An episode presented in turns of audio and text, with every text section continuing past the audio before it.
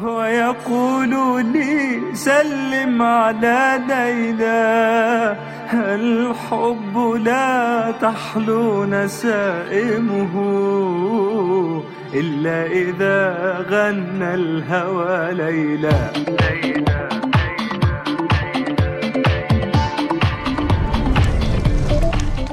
Technological change can have a profound effect on traditional human societies. Take, for example, the birth of metal technology and our ability to transform matter.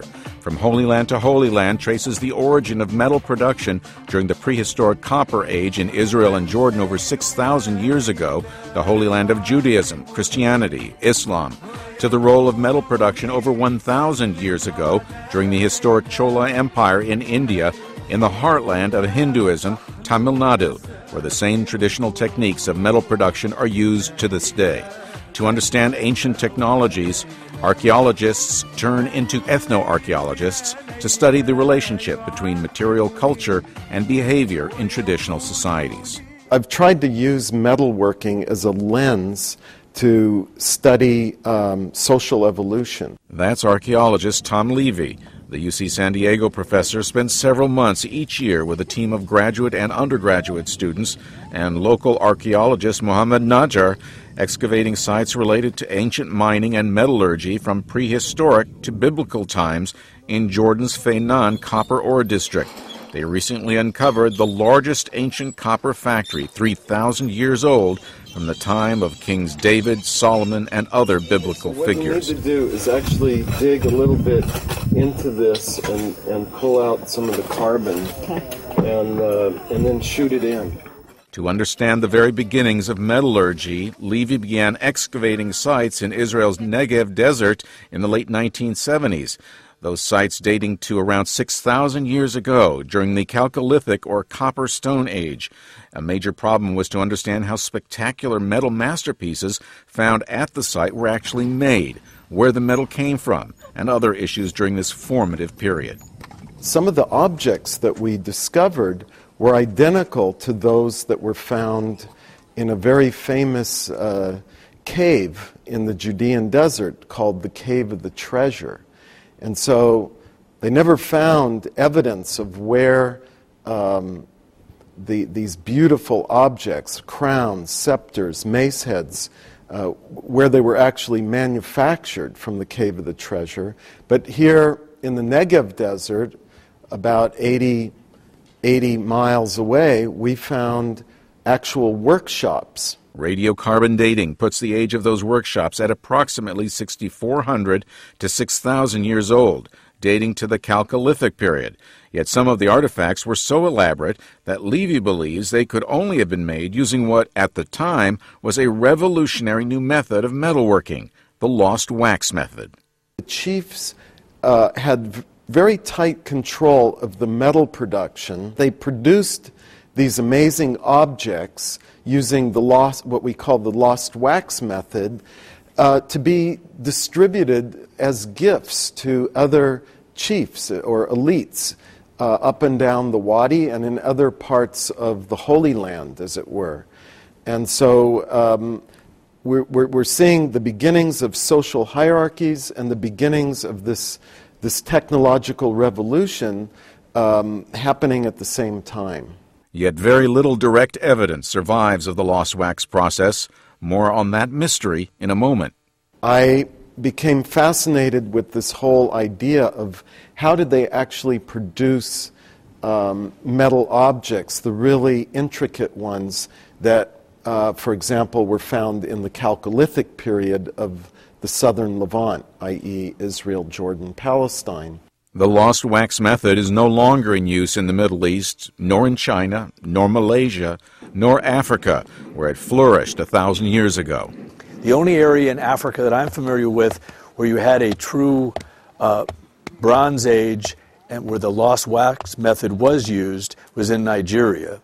And, and that's one of the few places in Africa where you have the tin necessary to make the bronze. And um, the oldest ironworking object, really quite beautiful objects, go back to a site called Igbo Ukwu that dates between the 9th and 11th century AD.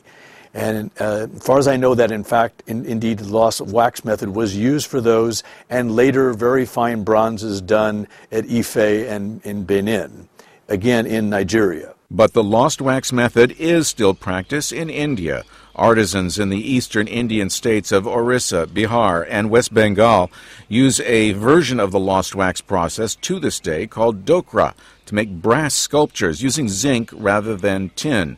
But the nature of the lost wax process developed in this region limits the size of the sculptures. But in 2004, on a visit to South India, UCSD's Levy heard of a town in Tamil Nadu where a different lost wax method was still in use, one capable of producing larger bronze objects. Together with his wife and colleague Alina, Levy traveled to the small town of Swami Malai.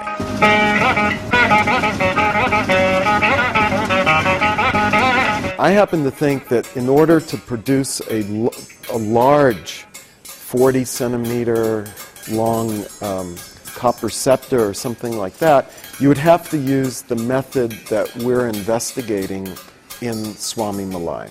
And so we can learn a great deal about how we think um, the Chalcolithic craftsmen uh, produced their amazing works from copper by looking at how the craftsmen of Swami Malai produced theirs. The hereditary bronze casters of Swami Malai, known as stapatis or craftsmen in the Tamil language, trace their roots to nearby Tanjavur, the capital of the Chola Empire at its peak. Ancestors arrived to help build a temple, then settled in nearby Swami Malai in the Kaveri River Delta, the same delta that British administrators called the breadbasket of India. Why Swami Malai? Within approximately a six kilometer stretch of the river, the Kaveri River, in this area, it has the property of producing the most amazing uh, clay deposits of anywhere in South India. The clays from the Kaveri River in this area are so fine that if you put your thumb on the clay, it will pick up every ridge of your thumbprint. This special clay uh, actually, when it's applied to the wax models, it uh, it produces an amazing replica of, uh, of that model. And so the Stapatis never left. There's always a great flowering of cultural and artistic tradition in river valleys. And most archaeologists and historians know this. And one example, of course, is the Nile, and then Mesopotamia, and also, uh, in this case, the, and then, of course, the Gangetic Valley. But in this particular case, uh, it's the river Kaveri, where there was, a, this is in southern India, where there was a tremendous efflorescence of, of uh, artistic, musical traditions and culture uh, around late um, 10th century, the first millennium uh, AD. And then this developed more and more and reached its peak around the probably 11th, 12th century AD. Um, so this period, something happened. There was a confluence of, of, of, cultural influences which caused the emergence of Chola bronzes. One of the reasons all the Chalcolithic workshops, metal workshops, are found in the Beersheba Valley is because the Beersheba Valley has wonderful clays along the banks of the wadi, of the dry drainage, very much like the clays found uh, in the area of Swamimalai in Tamil Nadu. Seventeen families of hereditary bronze casters trace their roots in Swamimalai back at least 600 years. Tom Levy invited the three brothers who run S. Devasanapati Stapati Sons to co author a research paper on the ethnoarchaeology of South Indian bronze icon production and the lost wax method for metal casting in action. We asked the Stapatis if they would be able to do an experiment and replicate one of the most complex uh, metal works from the Copper Age, from the Chalcolithic period. Showing them just a photocopy of one of the most important 6,000 year old artifacts from the Cave of the Treasure, a twin headed ibex mace head, Levy challenged them to produce a replica using the lost wax technique. Radhakrishna Stapati used the photocopy to first create a two dimensional figure. He's, he's carving this out of hard wax in the same way that he would carve a hard wax model for a Hindu god. So they're using exactly the same system of production that, um, to recreate the kind of uh, chalcolithic technology that we were after. The key to really making a successful wax model and having the final metal image uh, produced in a, in a very accurate and beautiful manner is to be sure that you have wax rods or runnels connecting all the different elements of a complex uh, wax model.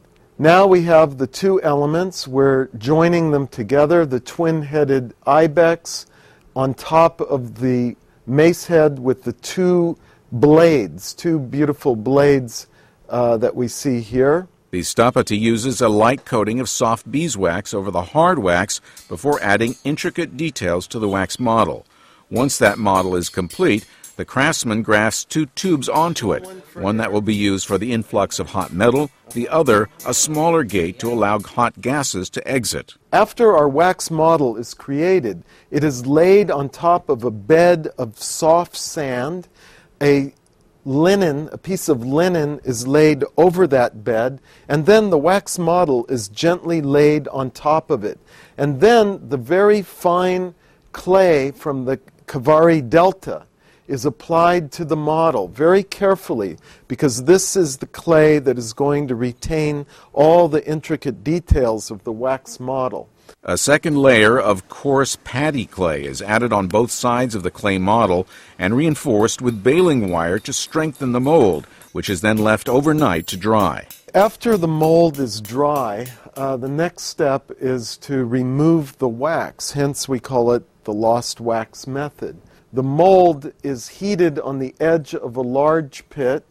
Uh, that's what we see here. It's covered with dry cow patties to uh, serve as fuel, and a spout made of copper is placed underneath the mold to collect the, the wax as it melts out of this mold. While most workshops in Swami Malai use electric bellows to force air into the furnace chamber, in some parts of India, hand operated bellows are still used. They went out of use in Swami Malai in the late 1950s. In these photographs taken in Goa in 2005, an itinerant blacksmith from Madhya Pradesh and his son use a large hand operated bellows made of wood and hide.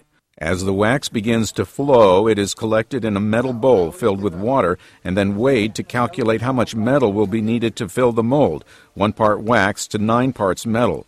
Once the wax is drained, the mold is heated until it is red hot, otherwise, it might crack when the molten metal is poured in. When the mold is hot enough, it's buried in a shallow hole dug in the casting floor with the runnels pointed straight up.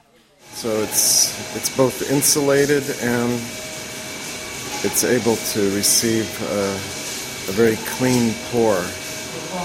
And these furnaces are built probably the same way that they've been built for over a thousand years. It's a small square structure and uh, it's approximately 40 centimeters deep. Uh, it's filled with burning hot coal. That's the main uh, fuel that is used in this process. And um, a crucible is placed inside the center of the furnace, and it takes about um, a half hour or an hour to melt all the alloy.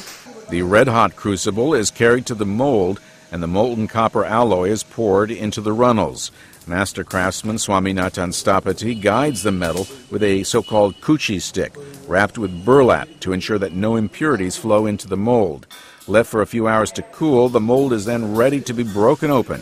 And here's where we find out why so little evidence of the lost wax method survives in the Levant. This is an amazing thing to see because it is destroyed. All evidence of all the effort that went into creating the mold vanishes because they take a hammer, it could be a hammer stone or a metal hammer like they use today, and they break the mold into small pieces and every piece of the mold is simply collected as debris and thrown away. And so, this is one of the reasons it's so difficult for us to identify workshops in the archaeological record where the lost wax method actually took place. The mold chips away to reveal the twin headed ibex with two blades on a mace head. All evidence of the casting mold must be cleaned from the surface, and the metal bars for the runnels must be severed from the mace head. We're finally nearing the end of the process. We're about eight hours into the actual finishing uh, and burnishing of the object. And here, um, one of the workers is using a small file to cut the delicate indications of the um, horns. The bronze casters of Swami Malai live their lives according to a series of sacred texts called the Shilpa Sastras. They carry out ritual acts throughout the process, or so called pujas, including offerings to cows occupying a barn integrated into the workshop premises.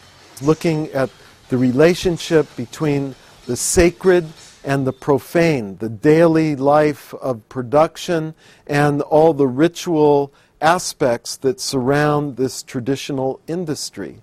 And these create important, I would say, powerful models for us to model uh, what happened in antiquity, whether it was 500 years ago or 6,000 years ago. Uh, Mid Chola was the, the, the, the most magnificent period.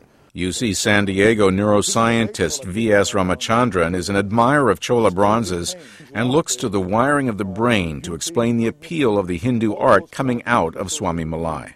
What's happening is certain features of objects, when you exaggerate them, the brain gets a big jolt from this exaggeration. Sometimes the exaggeration is not obvious. For example, if you take a rat and show it a square, and then you teach it that a rectangle is food, a square is no food now, the amazing thing is it learns this. This is classical Skinnerian conditioning. But then you show it a long, skinny rectangle, which is never seen before. It prefers that to the original rectangle. Well, you say, that's kind of stupid. Why does it prefer that?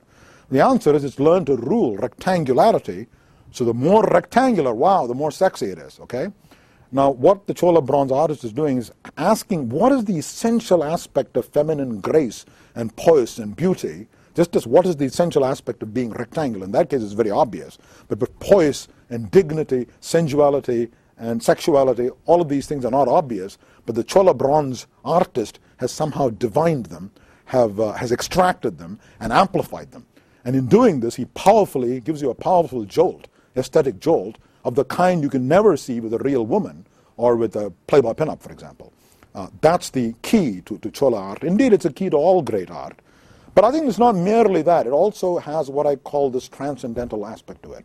The chap who invented the Nataraja icon, who even conceived of it, was a genius, uh, equal in caliber to Leonardo da Vinci or Einstein or any of these people, for having conceived of this, this, this exquisite iconography. One parallel between ancient metal production found in Jordan at the biblical copper factory of Khirbat and Nahas dating to around 3,000 years ago and the traditional bronze industry of Swami Malai took UCSD archaeologist Tom Levy by surprise.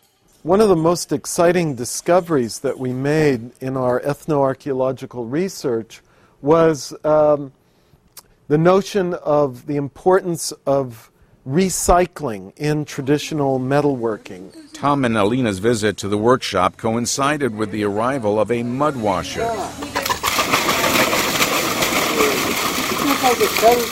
Someone who goes from workshop to workshop throughout the year, digging up the metal casting floor down to three feet to literally wash the dirt. He digs a pit with a shallow basin attached to it lined with bricks. They clean all the sediment from the floor of the workshop. And the goal is to separate out all the small metal bits, the, the filings, the droplets of metal, and so on, and separate it and clean it so that it can be remelted and used in other objects. And uh, when we were there in 2005, uh, this man actually retrieved over 300 kilos of metal during that two week period from the different casting areas and through the cleaning of uh, crucibles. According to Levy, this attention to recycling may explain why his team found thousands of tons of black metallurgical slag on the site surface of Khirbat and Nahas today, ancient metallurgical slag more than 3,000 years old. The slag is visible from the site itself and even from satellite views from space using tools such as Google Earth in order to extract remaining droplets or prills of metal still embedded in the slag after smelting operations, the Iron Age metal workers intensively crushed slag waste using groundstone tools such as mortars, pestles, grinding slabs, and anvils. Hundreds of these tools have been found in the excavations at the site by UC San Diego and Jordan's Department of Antiquities, and many of these slag processing tools were found clustered near slag mounds. In Swami Malai, thousands of years later, the UCSD researchers observed that slag crushing is still an integral part of contemporary bronze casting workshops in South India, like this worker pulverizing slag retrieved from the workshop crucibles. What did it mean? Well, in Swami Malai, in the workshop where we were, the mud washer and some other uh, workers from the workshop, um, they crushed all the slag deposits around the workshop and specifically to extract all those little metal bits that we call prills, metal prills, so that they could be remelted and cast into new objects. On the other end of the recycling process, the mud washer casts huge ingots of metal in simple open air molds dug in the casting floor. The process is also used routinely by workers in the bronze casting workshop to recycle larger quantities of excess metal after the pouring process, creating ingots that can then be used on the next bronze works using simple technology that was available thousands of years ago in the Middle East as well. Those are some of the things that powerful um, explanatory models that we were able to get from our ethno-archaeological research in Swamimalai and apply them to different periods in the Middle East, what we, what we would call a deep time study of uh, the role of technology on social evolution. The great thing about places like Swamimalai is that tradition has continued for probably 1500 years. An art historian could give you a more accurate figure, but probably 1500 years, that tradition of Pallava and Chola bronzes. And you go there now, you see the same descendants of the same uh, uh, and, and Shilpis who are making these bronze sculptures, exquisite uh, pieces of sculpture, because they've learned the art and passed it on generation to generation. Indeed, in 2005, there were 175 registered craftsmen in Swami Malai, only 35% hereditary. However, unlike many traditional crafts around the world that are in danger of disappearing, the lost wax method is flourishing in South India. Our research shows that in the early 60s it was in decline, but with the growth of the Indian diaspora around the world, uh, there's a new demand for these bronze icons for their temples, for their home worship, and so on. So the number of, of stapatis, the hereditary bronze casters, practicing their craft today is double what it was in the 1960s. This is good news. Unfortunately, says Levy, the same is not true elsewhere, and with ancient crafts dying out worldwide, he is working with the California Institute for Telecommunications and Information Technology, CALIT2, at UC San Diego on a plan to document, archive, and put online information and videos about traditional technologies while they're still around. Every day we lose some element of our cultural heritage, uh, sometimes because of natural forces and sometimes because of malicious man made damage. Uh, here in Cal IT2, we have significant investments and capabilities in storage, uh, in processing, and in visualization. All of these technologies can be put together to preserve these works of art for posterity. Archaeologist Phil DeBarros couldn't agree more. He is documenting ironworking techniques in West Africa. This can give you insights how to better interpret the archaeological record. That's the real value of ethnoarchaeological studies. But of course, you can't do them if the people are no longer practicing those techniques. So it's not a permanent source of information that's going to be around in 50 years. Every year is a ticking clock where the information is, disappears. The bronze casters of Swami Malai, they have their roots in the Chola Empire and maybe even earlier. So we're comparing uh, a, an historic empire level society to a chiefdom level society. But the technologies of traditional bronze casting certainly developed much earlier in India. And so the roots of that process, the lost wax process, certainly go back much earlier than uh, its constellation that we're able to see today. So it does provide, from a technological point of view, a very important um, analogy or model for looking at the archaeological record. Ultimately, says Levy, the bronze casters of Swamimalai and the ancient ruins of the Levant that were deeply connected to metal production have much to tell us about how today's society is being affected by profound technological change. Those parallels are echoed at key points in a new exhibit, Journey to the Copper Age, running from June 2007 to February 2008 at the San Diego Museum of Man. Highlights of the show are the artifacts from excavations in Israel and Jordan by Professor Levy, who curated the exhibition. This exhibit and our academic research in India and the Middle East shows us the powerful role of technological change in shaping societies. And I go back to the comparison with um, the IT revolution and its impact on us over the last 25 or 30 years.